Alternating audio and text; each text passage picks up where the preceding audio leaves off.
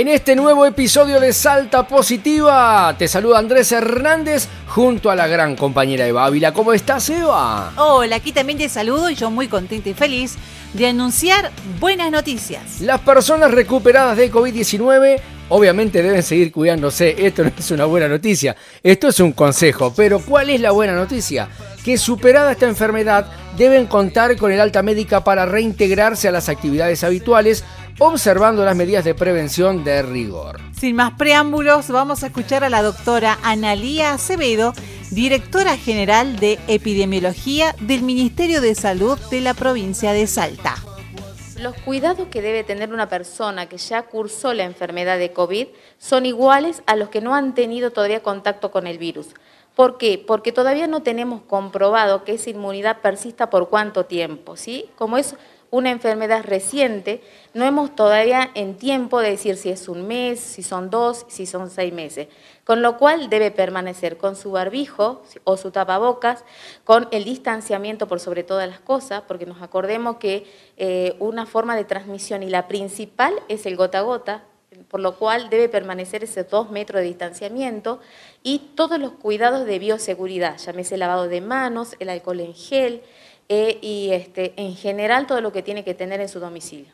Claro que puede volver a su rutina habitual de trabajo, siempre y cuando vuelvo a repetir con todas las normas de bioseguridad planteadas igual que aquel que todavía no tuvo contacto con el virus, pero aquí que debe tener su alta epidemiológica y su alta médica, porque algunos pacientes pueden quedar con alguna debilidad y si su trabajo amerita que tenga que tener un trabajo de esfuerzo, ¿no es cierto? Por ahí puede estar un poquito más de día hasta que vuelva a retornar a su trabajo.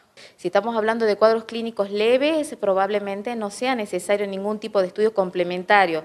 Ahora, si hablamos de un estudio, o mejor dicho, de un cuadro clínico moderado, ¿sí? a grave, se ha recuperado, entonces sí, probablemente que tenga que tener su seguimiento con su médico de cabecera, con lo que sea adecuado para ese paciente. Bueno, aprovecho la oportunidad justamente para comunicar a la población que donar plasma no disminuye los anticuerpos. Convoco a la comunidad, a la población, a acercarse, ¿no es cierto?, para poder hacer la donación de eh, plasma.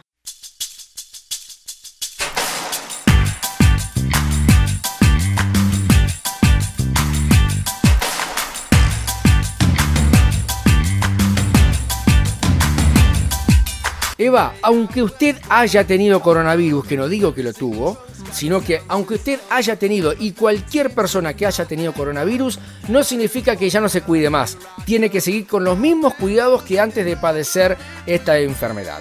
Así que eh, vamos a recalcar hasta el final esto. No dejes de usar tu barbijo, no dejes de ponerte alcohol en gel en las manos, el distanciamiento físico, recordad que mínimo, mínimo es un metro y medio o dos metros. ¿Sí? Eh, ¿Qué más consejos tenés, Eva? El lavado frecuente de manos, con agua y con jabón.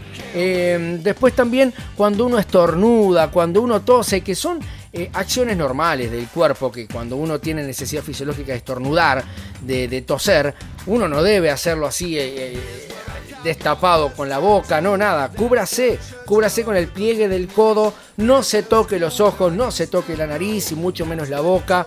Después que se haya higienizado ahí, recién puede este, eh, poner sus manos en, esas partes. Bueno, y un consejo también fundamental como mamá te lo digo, es ventilar y desinfectar los espacios comunes. Comunes que haya un mal olor a veces de repente cuando uno tiene chicos que, ay Dios mío, es una lucha, es un terror, que, que anda a ponerte eh, eh, medias, no sé, bañate, eh, ponete desodorante, abrí la ventana, que se ore un poco el cuarto, porque hay un olor a pata a veces tremendo.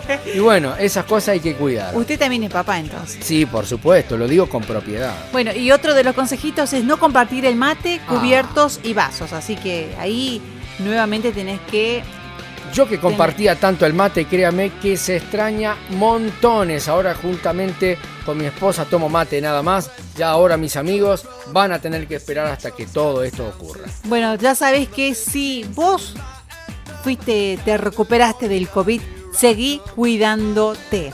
Para más información puedes llamar al teléfono 387-421-5020 o también podés mandar un mensaje de WhatsApp al 387 5 53 42 14 durante las 24 horas del día, aportando tus datos personales y de esa manera los profesionales te darán algún tipo de recomendación. Hemos llegado al final, Eva. Muchas gracias por acompañarnos. Gracias a ti. Nos vemos hasta el próximo episodio. A seguir dando buenas noticias. Chau a todas. Chau a todos.